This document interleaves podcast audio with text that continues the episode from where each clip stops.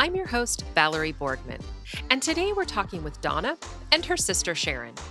They're recalling the signs their dad needed more care when he lived alone, as well as the amazing experience they had with Francis, the owner of the adult family home they moved their dad to. We're talking electric wheelchairs, their dad's dog Theo, and what it was like for them in the very end. The fire department, bless their heart, uh, occasionally just drop by just to do a welfare check. Because he was a frequent flyer, as they would call. Hi, and welcome to Desperately Seeking Senior Living, a podcast for sons, daughters, grandkids, and spouses who suddenly find themselves tangled in the search for senior living and care. If you like today's episode, don't forget to subscribe and check out our doable download in today's show notes for a printable summary of the show and a bonus tip from our guest. I guess if we go back five years ago, um, my dad was living. Our dad was living in an apartment on his own. His health was declining, and we knew it. And we were trying to find him uh, suitable around the clock care. We would set up appointments for him to go to uh, see housing for independent living and he would always cancel on them i didn't i don't feel good. I don't want to go you know always making the excuses. Yeah. we had the va home care base team assisting with us. Sharon and her son joshua assisting taking care of him and they did and as time went on, we, you know, noticed more and more that he definitely needed to run the clock. It was stressing Sharon out. It was stressing Joshua out. Of course, with me, 3,000 miles away in Florida, it was totally stressing me. Yeah. Yes. Sharon, what were some of the things that you and Joshua were doing to help your dad? It's time consuming. And then when you would bring him something, he he didn't want that. He wanted something else. And it was the troubles of going back. And then he wouldn't take his medication like he was supposed to. And he always wanted to go on his own. That was his memory not intact. The paramedics kept saying that you need round the clock care. It, you know, it becomes heartbreaking because then they come after us, you know, for negligent care. A lot of families worry about that. They they really do. And so how did the paramedics get involved? Were was he calling or were you guys having to call? Um, there were days that I was calling because his glucose level would be out of whack because he wouldn't eat anything. And then when he did eat, he was eating sugar or junk food, and that wasn't, you know, healthy for him. Keeping dad on a strict diet wasn't very easy. Yes, especially on his own. Yes. Well, also, too, we got uh, the VA provided, or supposedly thought that they had provided him with an alert button that they, you know, that he could press if he was in danger. Well, we found out for some reason it was never activated on the VA side. So we actually ended up putting in, uh, getting him an independent one. Of course, he would hit that button for anything and everything. Even if it was for the lunch meat that he was feeding Theo, it would be for that. Or when you going to come over? It was like, would you tell my daughter to come over? so, you know, 3,000 miles away, we'd get a phone call from Donna to go over and check on dad. And it's just like, Dad, are you serious? You know this is only set up for emergencies only and we we actually installed a camera in his apartment you know it was more to monitor him and make sure Safety measures. safety measures in case he might have fallen because he was getting up and going to the bathroom and the problem is he would fall between the bathroom and the kitchen and you could see him go in but then you'd have to wait and wait and wait and wonder if he was coming out. So I think that's such a great idea though. So you were helping him as much as you could and then you were getting all these calls from Life Alert, but you set up that camera so you were you were able to see is this actually an emergency? is this not? Yeah. Yes. Yes. yeah Yes. and but of course you know we had to Respond to each phone call that they came to us. And it was like, yes, okay, thank you. You know, sometimes it would be three phone calls in an hour, and it's just, Lord have mercy, Dad. but his dementia slowly progressed in some of it. So he wasn't remembering that, okay, you just called me five minutes ago, Dad. And then he was calling again. And it was, it was, you know, a rough time for him because losing control and then not having very good eyesight, the overpack of his tiny apartment was just hor- horrendous. And oh, he couldn't move with it. When he fell, he knocked everything down because he tended to hoard and you know and, and that that makes sense when you age because especially when you have been having things taken away from you when you wish that you had control over it and that was my problem with our father. Our father was very controlling and he always had to control the situation mm. and when he lost that control it was extremely difficult for him to relinquish that, that control. big time. Yes and so is that why you think he was hoarding I think so. It, it, I think it was to keep his stuff feeling closer, but then you know also he wasn't taking Theo out enough, so the dog was you know had his spots where he was pooping in and urinating, but the apartment smelled like that. He went through one point where he took a pretty good fall, and oh, they gosh. took him in, and Sharon went in and she just told him keep them there. keep them there, and I hauled everything out. Oh, you went to his apartment and hauled everything out. I actually flew out. I helped her. We cleaned up the place, you know, and recycled the cans of food that were in his cupboard. So before we got that place cleaned out, it was just wow. But we got it cleaned up and got his bed maneuvered where he felt he was comfortable with the layout. And the home base uh, team came in and they were just totally amazed with how clean the apartment was. And he felt better and he did a little bit better. The fire department, bless their heart, Station 13, right? Yes. uh, occasionally just drop by just to do a welfare check you oh, know, uh, nice. uh, because they would be in the area and they would just kind of pop in and see how they were, how he was doing you know, because he was a frequent flyer, as they He'd overcharged the wheelchair, the electric wheelchair, of course, and then his battery would fail. You know what it's like trying to push 3,500 pounds with him in it? yes, he got stuck and they had to call a cab, but, you know, wheels um, takes the wheelchair. So we had to manly to cut the power off and then push it in. And then, you know, there was times where he wasn't careful with that chair. So when he go off the curb, he would flip over in the chair. Oh no. Yes. That the VA had given him two chairs. chairs. The first chair he actually did really well with because that was early on. And he you know, he always made sure when he was out in his chair that he had his uh, safety, safety vest on. He had a flag on the wheelchair so that, you know, tried to make himself visible to people, you know, oncoming vehicles and stuff like this when he was crossing. And I just think after so many falls with that first wheelchair, they gave him such a high tech wheelchair the second time around. It, it just was not a good thing. you know, he thought he had everything intact, and it was, I had to literally call 911. It was like, look, my father, he's in a wheelchair, he's got Theo, and come to find out, he had fallen over. Oh my goodness. He extended the seat all the way up so he could look around to see where he was at. And he ended up falling over. Somebody, some nice, kind person, pulled over and stayed with them till 911 got there and we could get there for him. And it was just like, oh my gosh. Yeah. Yeah. Because Sharon went with him. They got the wheelchair. And of course, this is like six months he's been without a wheelchair. And uh, he just felt so cooped up that he, once they got back to the apartment, he took off in that wheelchair and there was nothing I could do. And the only thing we could think of is because we lived right near in Holly, he was going back to the Holly Street house. And he got himself lost and turned around and, oh, okay, Dad, it's okay. Just stay in this area, please. it was, you know, just, these were one of the warning signs that yes, you need that chair needs to stay in the park. Today's episode is brought to you by ClearPath Senior Living Solutions. ClearPath helps families find assisted living, memory care, and other resources. Find our contact information in today's show notes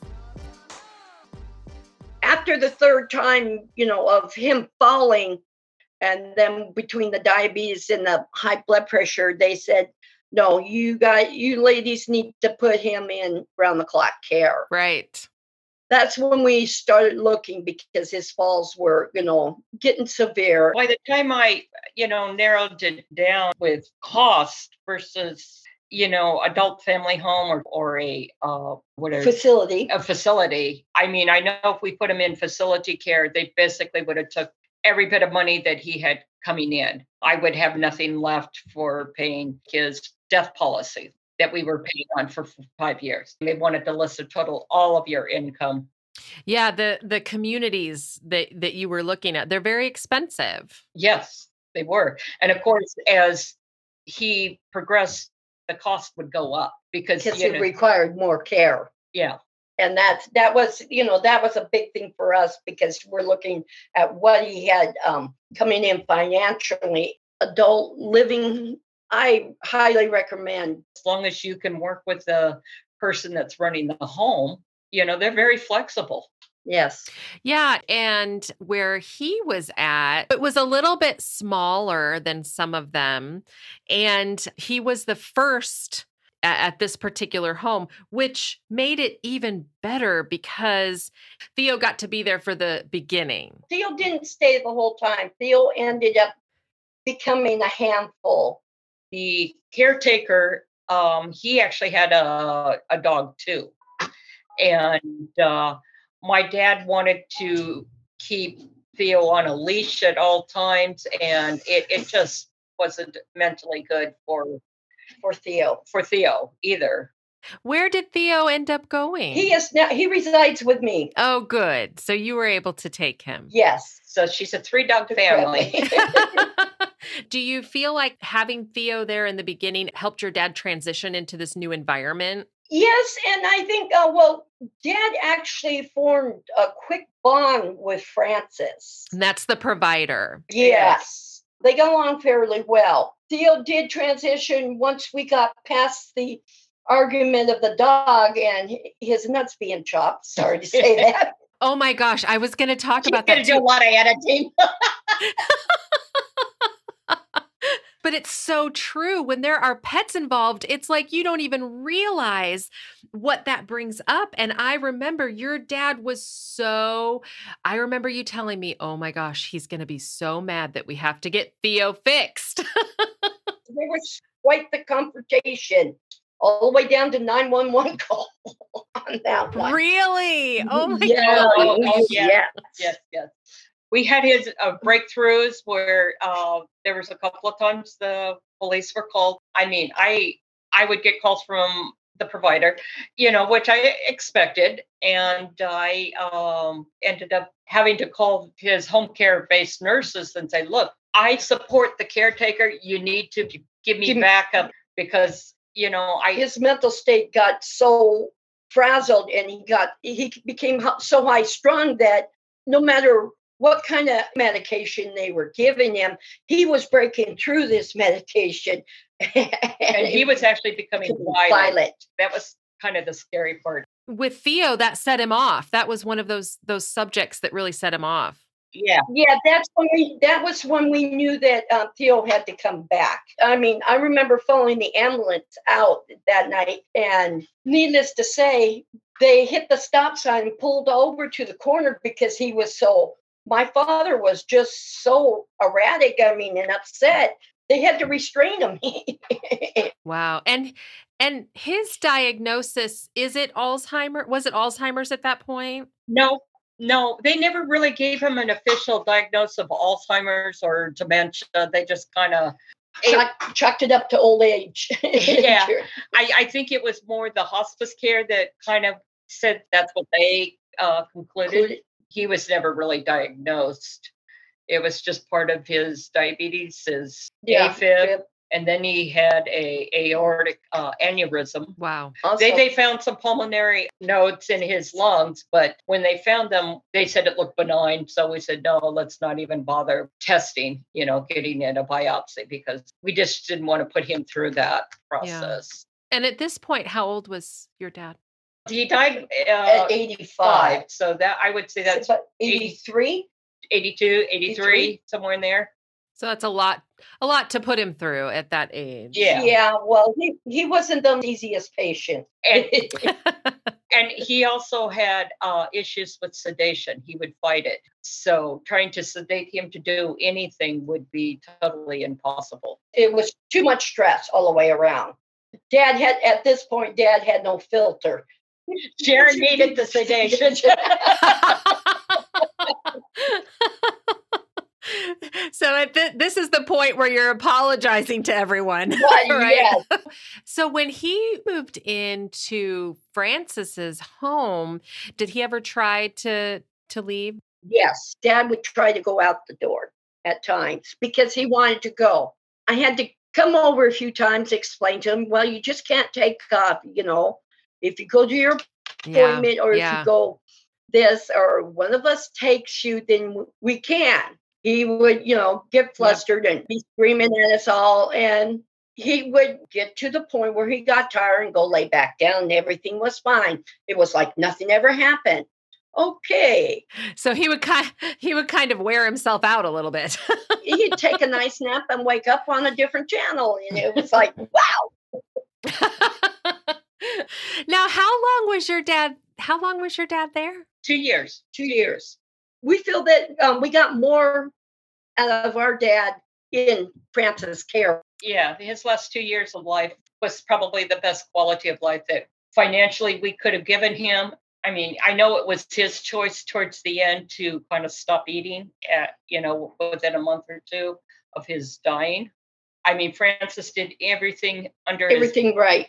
He could to try to encourage him to eat more. Wow. Yeah. You know, he, he didn't care whether it was a sugary thing. You know, if you wanted sugar, I'm going to give you sugar. Yeah. Because at this point, you know, it didn't matter. You Yeah. know, Do you feel like that was a choice that your dad was making that he was just ready to go? yes, Yes, yes, yes. I, I think so. You know, because it had been six years after our mother had passed. When we decided to bring, when Francis told us to, it was time to bring in hospice care, I, you know, I said, okay. And I stressed to Francis um, and also to the people in hospice care saying, look, I wasn't able to be here when my mom um, took her last breath. I was on an airplane coming from Florida out here when she passed. And that had to put a lot of stress on our older sister, Connie, to handle that. Um, so I wanted, and I felt guilty, you know, about that. I just didn't want that to happen this time. I told my job, I said, I- I'm going. I went in for a couple of hours that morning, uh, took care of everything. That afternoon, I was on an airplane out here to Seattle, and I got in around 10 o'clock Thursday. So we we got to be there for Father's Day with him, even though you know he wasn't seeing anything. But it was just the fact that knowing that he we were there for him. Yeah. And uh, you know, a couple of days before, because he died June twenty second. Um, Yeah. and uh, I sat with him the day before, and he was fine, but you could see his breath was rapid. Um, we had the hospice come in, and they administered him a little cocktail so that uh, would help calm him down. And they gave him just very little. We just tried to make sure his lips were moist and got him on oxygen, make it a little easier for breathing, and elevated his bed. The hospice nurse had told Francis that they could administer that Twice a day. the cocktail twice a day for him to help. And they explained how that I guess the above your nose into your uh, forehead, it, you can see the double lines. And when patients tend to be in pain, they'll scrunch their face and you can see those lines. And so we got that to make him a little more comfortable. Then, you know, a sister and she brought her son down. And that day, the tw- the day of the 22nd, you know, we were all sitting there in the room talking about this and that, you know, reminiscing about different things. Sharon had been kind of in and out running errands, and she came back and says, "Okay, it's about quarter to two. Let's uh, all head home, give Francis some space." And when she said, "Everybody, let's go," He left with us. yeah, Wow. he was like, "Okay, you said let's go. Yeah, I'm I'm going." going. You know, And he left.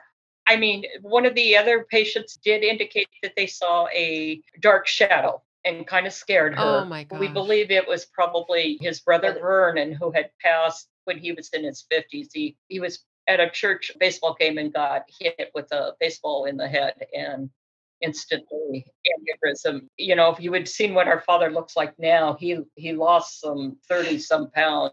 Oh my he god. went he went from like a size 41, 42 down to a 36.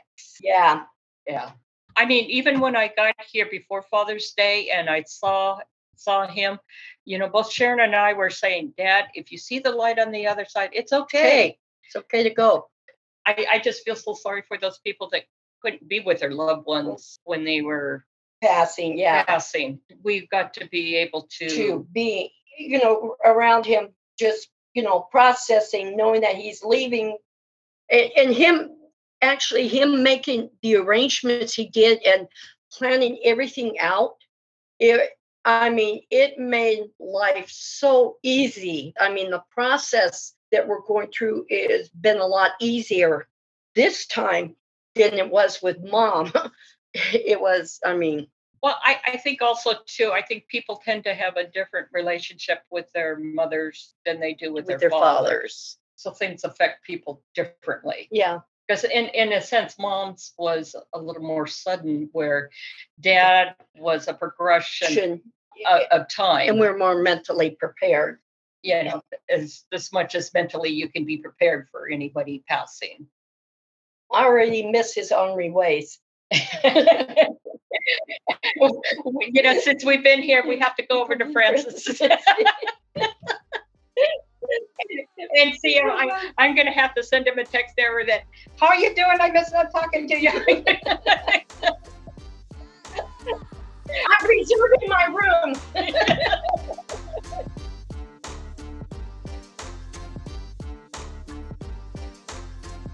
Check out this episode's doable download in show notes for details, including industry terms and definitions we discussed, as well as a bonus tip from our guest. Have questions or your own tips to share? Leave us a message. We'd love to hear from you. And until next time, make it doable.